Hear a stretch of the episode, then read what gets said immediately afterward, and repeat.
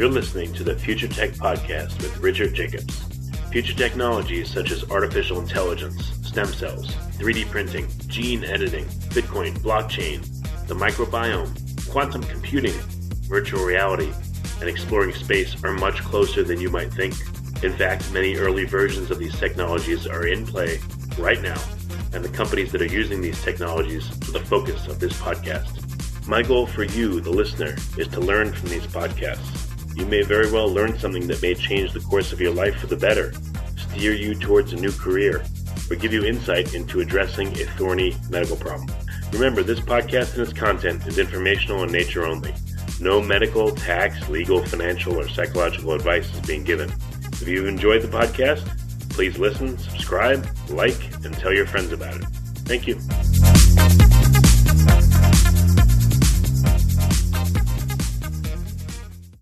Hello, this is Richard Jacobs with the Future Tech and Finding Genius podcast.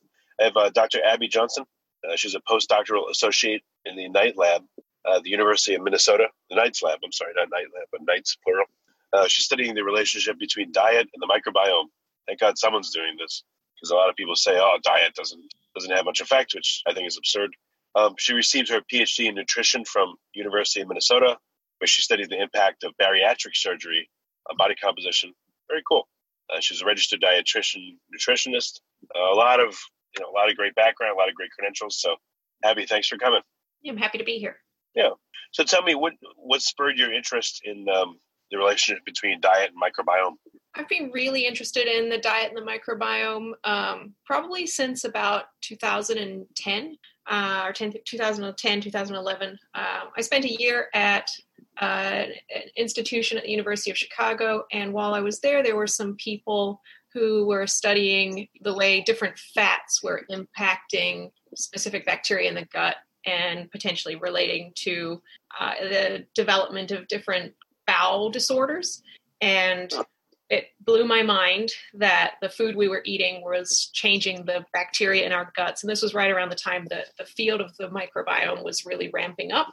And that was what triggered my interest in microbiome and diet. I had already been interested in diet, but the microbiome seemed like this clear link that we've been overlooking for so long that could explain a lot of what we didn't understand about diet and like different diseases, the way people develop obesity, all of that. Those sorts of pieces seem to make sense to me. That there are other things living in us that probably matter. So, You know, it's funny. Like my wife has made kombucha, and you know, we saw the SCOBY, and it kind of freaked her out. You know, the bacterial colony that lives in it. And you know, I learned about fermented foods, and I realized like literally everything we eat has been worked on by bacteria or fungi or yeast.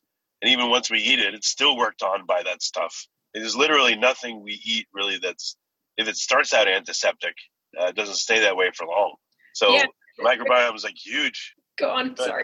No, I'm saying the role of it is I mean, it's like, it's so intertwined with everything. It's just, I mean, they're a part of us. They're a part of our metabolism. I mean, they just have a tremendous role.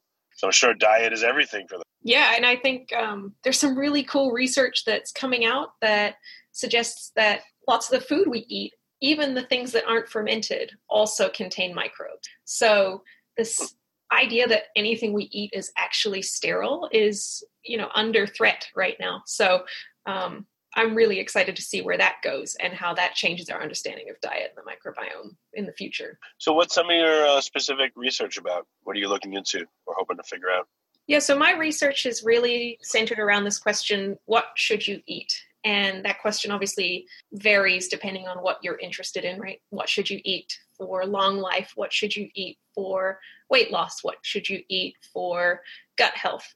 Everybody has their own personal ending to that question. And as a dietitian, I'm really interested in being able to translate research that we're doing in the microbiome to people to actually try to help answer that question. Because right now, if you ask somebody, or if somebody asks me, what should I eat for my microbiome? I have a hard time answering that question, even though I spend all of my time thinking about the diet and the microbiome. There's not really strong, solid data for any one thing being beneficial for everything.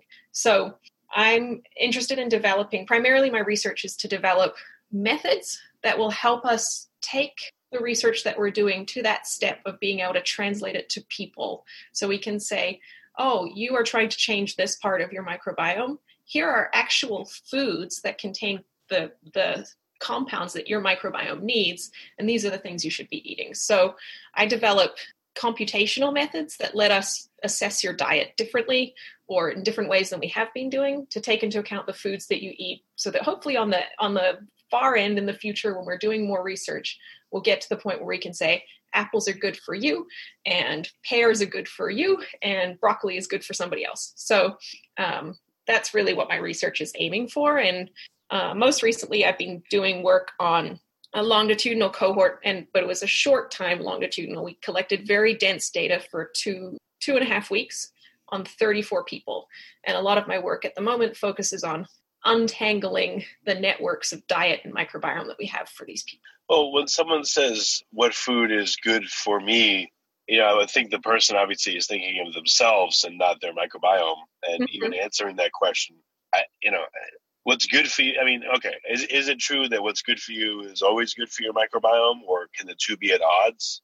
Like, how can you reframe the question where you can get better results than the way everyone else asks it? I don't know. I'm not sure if what's good for you is always good for your microbiome or vice versa. And I think that's a really good question and one that we should be asking. What's challenging is that, and I'm sure you've heard this from other microbiome researchers who you've talked with, is that we don't know what good microbiome is. I'm still trying to figure out what is healthy when it comes to the microbiome. So a lot of it depends on that being worked out first. Yeah, all I hear is, you need a diverse microbiome. Diversity is good. I don't know what that means. Diversity in terms of just more species being there, or diversity in terms of like the redundancy of certain species or strains to produce certain metabolites. I don't know. I mean, people again throw that term around, but I don't know what it means. Yeah, I think when people talk about diversity, both of those features that you mentioned there, numbers of different types of species, and also the different types of things that those species can produce as a community, both of those things are considered in terms of diversity. The other thing that we've been exploring in the work that I do is a question about what about stability? Does resilience, does your ability for your microbiome to rebound after a perturbation or an assault, does that mean something for health? And that's something that we're actively investigating as well. Can we change the stability or your ability of your microbiome to bounce around from day to day, from one state to another, and to recover from an assault like antibiotics? Does that resilience or stability matter? Well, it seems like, I don't know if this is right, but it seems like, the microbiome, like let's say in our gut, it's like a job center, and our body needs certain metabolites and, functions fulfilled. And in return, instead of the bacteria being paid, they're being paid with, food and a place to hang out and live in peace. So I guess one reason maybe for the redundancy is that not just one microbe can make, this short chain fatty acid. I mean, there's a bunch that can. So a community gets set up, they're trading resources, they're doing their thing, they're helping us, we're helping them. Then maybe you take an antibiotic, it disrupts the community and other actors come in to fill those necessary roles. They may be different actors, and these actors may be like real curmudgeons and not be cooperative like the other actors were, or maybe they can't produce certain metabolites that they also were producing that we needed. So maybe that's where the disruption of the community comes from. I guess what I'm saying in summary is maybe if we look at it as like in terms of the metabolites and the function of the whole community as a whole, instead of like the actors in it only, maybe that gives us a different picture of what goes on. Yeah, I think that that's absolutely worthwhile. And I think that's the direction that a lot of us are heading in now, is to move beyond just what was there in your community, but what were they doing? And it's a much harder question given our current technologies. And I think that's why for so long now people have been focusing just on the who, but the what and the what are they doing? Those questions really matter as well. I'd like to add a little bit of complexity there too, in that when I think about diet, we have been reducing diet to a series of macro and micronutrients, the things you're used to reading on a food label, the things that current dietary software will spit out as this is what your food contains. So if you think about a strawberry, you'll probably be able to think like, oh, okay, a half a cup of strawberries, maybe 50 calories. Most of it's from carbohydrate.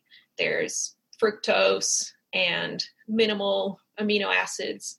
But if you're a bacteria and you're living in a gut and you see a strawberry come by you, that doesn't look just like our nutrition label. That strawberry contains many different phytochemicals. It has slight variation in the fiber compositions. So maybe instead of a chain of carbohydrates going off to the right, they go off to the left, and that's specific to strawberries of a specific strain. And maybe bacteria care about that type of complexity. So when you're talking about wanting to understand the complexity of what do bacteria do, not just who's there, I think we also need to consider with the food that we eat, what really is the food that we eat? And when the bacteria sees it, how is it different? Because if in the upper gastrointestinal tract, a lot of the things that we as human hosts need has already been extracted from that food. What remains when the bacteria sees it is... Well, I mean, there's bacteria the whole way. You know, in our mouth is ones that are getting first dibs on it a little bit. And then, you know, down our throat, our, you know, esophagus, there's ones there. And then, you know, in our stomach, there's other ones there. And then in our... Right, there are bacteria the whole way through, but the majority of the bacteria that live inside us, like when I think about bacteria in the gastrointestinal system, like the vast majority are in the large intestine. So that's what I was talking about. But yeah, you're right. No, there are bacteria the whole way down the line. Some are maybe more important than others. Some are doing things that we don't yet understand because they're harder to reach and harder to sample. So yeah. I just had a strange thought.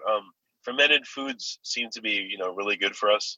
But, you know, is it because the bacteria, for instance, in, you know, I don't know, sauerkraut are producing beneficial compounds for us? Or is it the bacteria themselves that are being used as a food source by us and by other bacteria? Or is it that the bacteria in, let's say, a sauerkraut survive their way into our body and help populate our body more with that particular bacteria? It seems like there's multiple ways to look at it. Yeah, and that sounds like an excellent study, right? Where we should feed people like cabbage and sauerkraut and see what's different. You know, how does it change the microbiome? Does it improve or change a health metric? So I don't think we've seen the studies that we need yet to answer that question of like, why are fermented foods presumed to be good for us in a health beneficial, right? Yeah, it's weird. Yeah, and like nobody's done the research. So we've got like huge opportunity to work these things out. And I'm not sure that we have really solid research yet to say like fermented foods are always good either, but I think we have good basis in evidence from other things, from previous epidemiological studies that suggest that yes, fermented good, but I don't think we've studied them closely in relation to the microbiome. We're close enough yet in relation to them. I think people are doing those research studies now. Well, yeah. What about people that eat a very narrow diet? They only eat a few things versus people that eat all kinds of stuff. You know, what do their microbiomes look like, and why do you think? Yeah, so I can speak to one specific example from my recent research. So in my most recent research study, we recruited 34 people to take part in this study, and they collected a fecal sample every day for 2.5 weeks. And we were looking at this outcome of stability. How stable was your microbiome? Did your microbiome move around a lot from day to day, or was it pretty much the same every day? And we, in our study recruitment, we ended up with two people who, I work in kind of a computer science field, and two of the people who were in my study, turns out they only drank this meal replacement beverage called Soylent. Yeah. I don't know if some of your listeners have heard of it, but I've tried it, and it's an interesting flavor profile.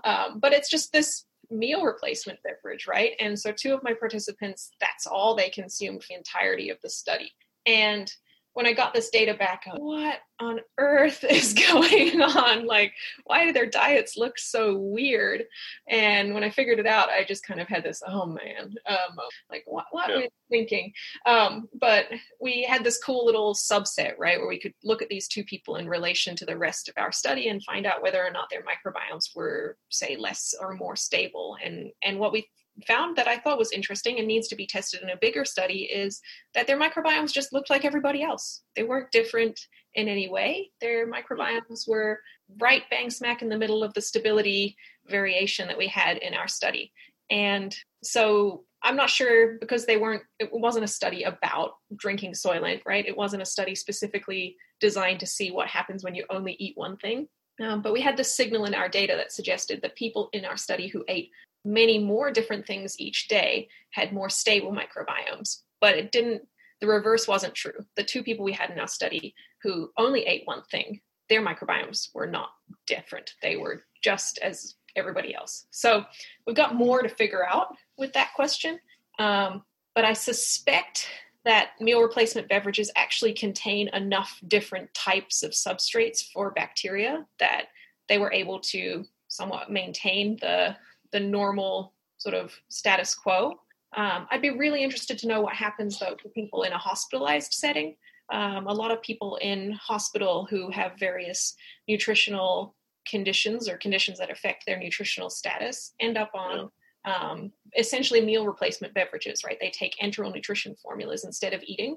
And it'd be quite interesting to look and see how those microbiomes or how that affects the microbiome in people who aren't healthy and people who have other things going on, whether or not. I was going to say, yeah, hospital food's so bad, the bacteria probably commit suicide and leave. Yeah, and this is like, what this is extreme. This is the extreme end of hospital food, right? Like, this is hospital food in a tube. So it'd be a really cool thing to look at, to find out what happens to the bacteria of people who are already under stress and then are either eating hospital food or are eating meal replacement beverages. So they're either getting diversity or they're not. So going back to your study, so the people that ate only Soylent had their bacterial profile looked healthy, is what you're saying? Yeah, it just looked like everybody else. And I'm not going to make a claim that Soylent supports a healthy microbiome, but unless you work for them, yeah. I don't. Full disclosure, do not work for Soylent, but I think it's interesting that their microbiomes didn't crash during the study. They were, I suspect they were people who consumed Soylent regularly, but I suspect that they took it to the extreme during my study that they were being studied. So I don't know how that impacted things, if it was a person who'd never consumed Soylent before, and I'm not sure. Well, okay. So what was the difference you saw? So Soylent didn't affect it. Soylent only, what did affect what? Yeah, and it's a funny study because it was observational, right? We let people eat their usual diet, and we just asked people for a daily diet, a daily microbiome, and tell us everything that they ate for 2.5 weeks. The big finding that we had in our study was that if we knew what you ate in terms of the foods that you ate, then we could pair your microbiome with your diet. Like, we could connect who microbiome samples were belonging to the person who had eaten what things, but only if we knew the foods that you ate. If we tried to connect your microbiome with your nutrient content, we couldn't match you up. So what mattered for your microbiome's composition in our study, what we figured out when we looked longitudinally in the data, was that you had told us that we knew what foods you ate. And if we knew the foods you ate, we could do a better job than if we just knew your microbiome in predicting how your microbiome would change the next day.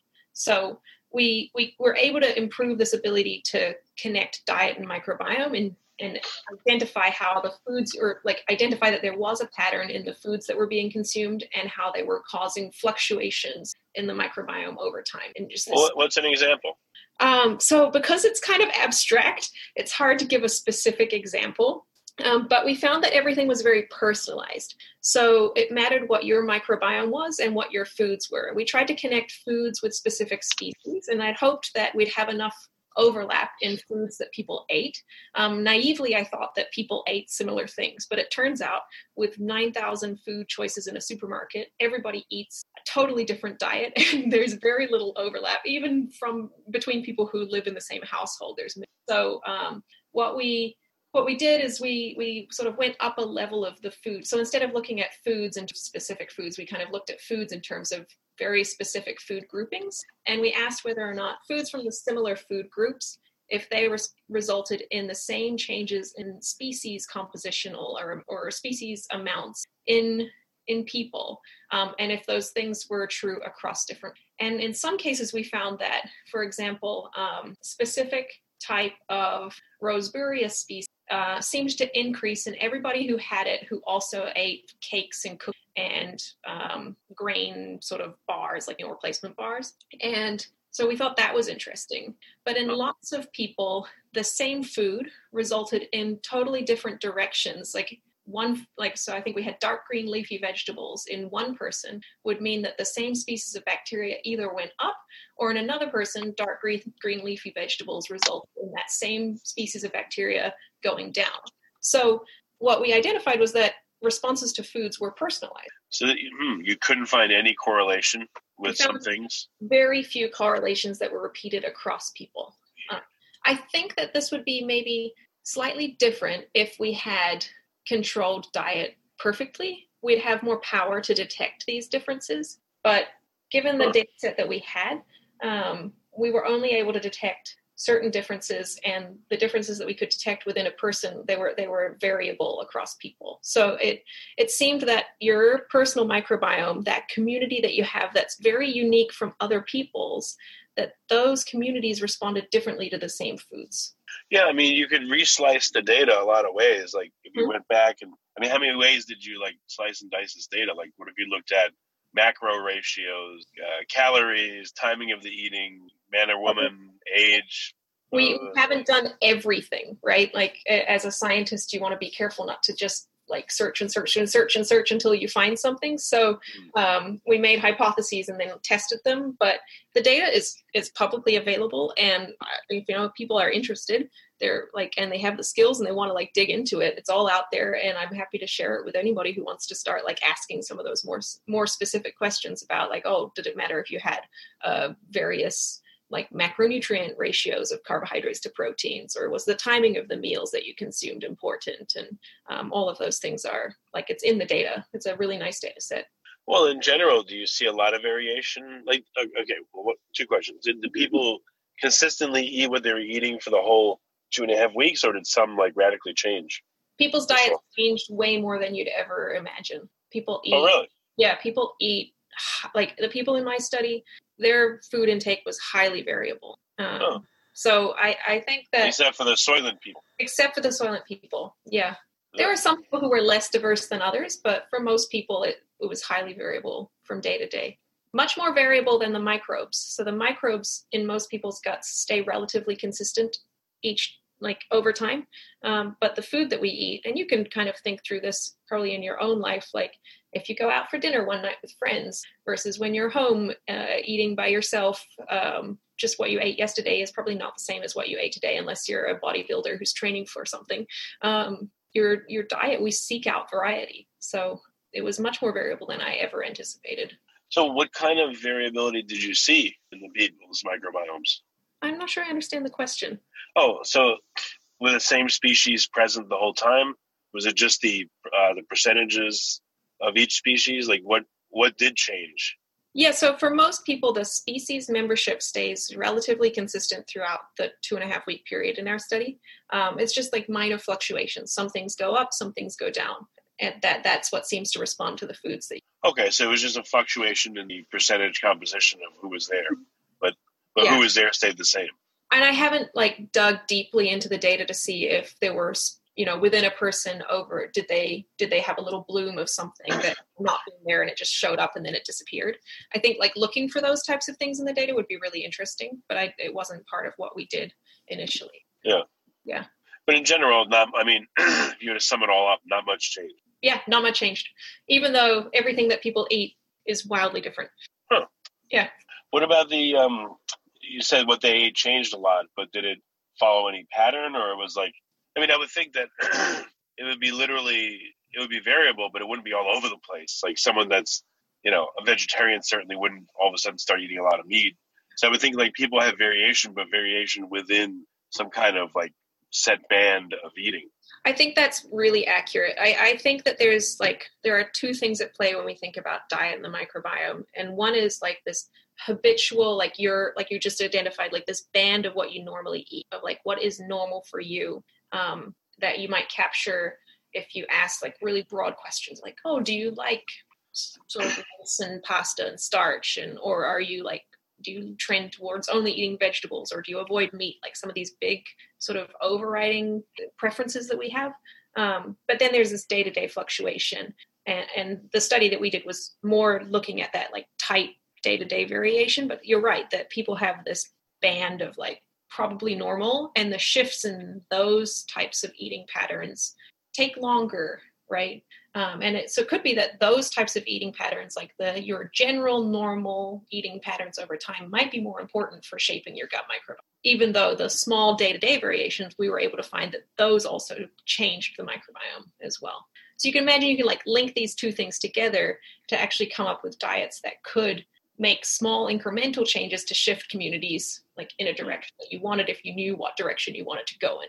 Well, also, did you do 16S sequence or shotgun? And we did shotgun. So we did shotgun. Okay. Yeah. So we had about 580 microbiome samples, and they were all sequenced using shotgun sequencing. But we did this more experimental or sort of relatively newer version of shotgun sequencing, which we call shallow shotgun sequencing. So we didn't go as deep as many people often do.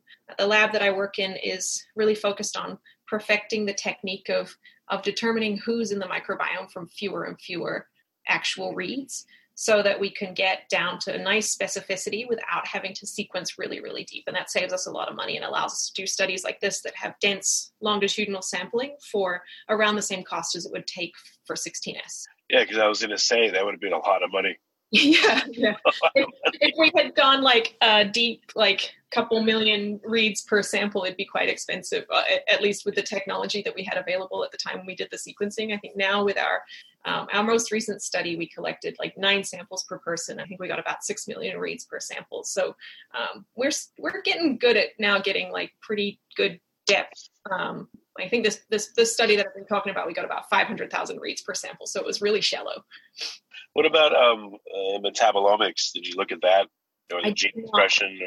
No, we have duplicate fecal samples for each sample in the study. We could look at metabolomics, but we haven't. Yeah, I mean, so right, you did this study. You know, a lot of effort went into it. So, what does it tell you now to look at, or are you going to move on to like other areas? And where do you want to? Do you think you should return to it, maybe, and do metabolomics, look at gene expression? I don't know. Are there elements of it? Yeah, I think. What I'd like to do next is something more well-controlled to like figure out ways or when we put people on controlled diets and do interventions that can, you know, if everybody gets sauerkraut and I'm controlling everything else that they're eating, can we pick up a signal for sauerkraut?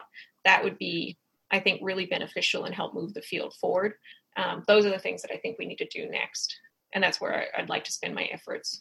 I don't know that I want to go back and sort of use this biobank of samples that I have to explore things. I think that would be a bit sort of fishing-y, since I don't have a strong hypothesis. Yeah, that's what I was going to ask you. So you're not sure, like, I guess this didn't give you enough of a signal to say, now what do I do? Yeah, I think the only thing that we picked up that was really interesting signal-wise that it would be worth exploring in the future is this question about stability. I'd really like to look into this dietary diversity stability question more. Nobody's been measuring stability just because most people have been limited to sampling at one time point, right? But if you can get a kind of metric for how much a microbiome is changing from day to day, then you could start to ask questions or try to shift that to make somebody's microbiome more stable. Does that improve health, or does it worsen disease, right? So those are questions I'd like to explore. Yeah, there was a show, Bizarre Foods with Andrew Zimmern. Mm-hmm. And he goes all around the world, and you know, this is how nerdy I am. I'm watching the show with my wife, and I'm like, wow, he must have like the most diverse microbiome in the world. He goes all over the world eating food. Yeah. So his poor microbes, who knows what they're getting, you know? I mean, everything.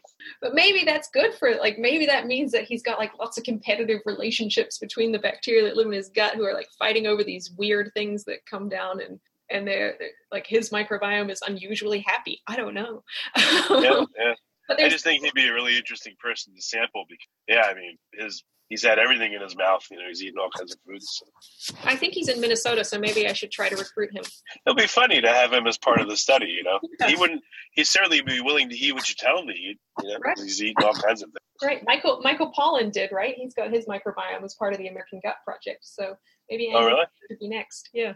Yeah, that's cool. Huh. So what's where do you go from here? You said that you want to do a study to look at, again, stability and under what situations stability falls apart, I guess. But is that encapsulating like where you're going to be taking things over the next year or two? Yeah, I'm not really sure. You know, I'm a postdoc in my career, so my next step is to figure out where I go after. But I'm kind of toying with of exploring this idea of microbiome stability and disease states. I'm interested in whether or not it's affecting diabetes. I'd like to tie it in understanding how it impacts diet microimmune relationships and those are affecting like frailty and aging, things that I'm a lot at, but there might be signals that suggest that there are relationships. So those are questions I'm... Do you see any area that no one seems to be paying attention to that you think is critical to study? I know you can't do everything. Yeah, people ignore. I think we need to, like, I know a couple people are starting to, but I think run every mass spec and like, get big food data. We have like the food omics to go along with our other multi-omics. If we're going to try like understand stuff and use machine learning pipelines to get robots to do everything for us, then I think we need to know what's in our food beyond just like carbohydrate, fat, protein. Right. Yeah. It's nothing. Yeah. Huh. Okay. Well, very good. What's the best way for people to get in touch and to maybe give you unasked for advice on what you should do or, you know, find out about what the experiment you've done?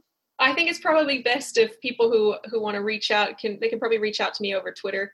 I'm always checking Twitter. I'm not super active in posting Twitter, but I believe I have a Twitter handle. I don't want to give out my email address, but I think it's Abby Johnson RD. Let me confirm that actually my Twitter. You can edit this. Yes. So for the editor, make sure you edit this out and make it clean. It's okay. Got to Twitter and realized I don't know where it says. Yeah, so my Twitter handle is at Abby Johnson RD. Okay, very good. Well, Abby, thanks for coming. It's been a really great call. I appreciate you being here. Yeah, thank you very much for having me. These are really wonderful questions.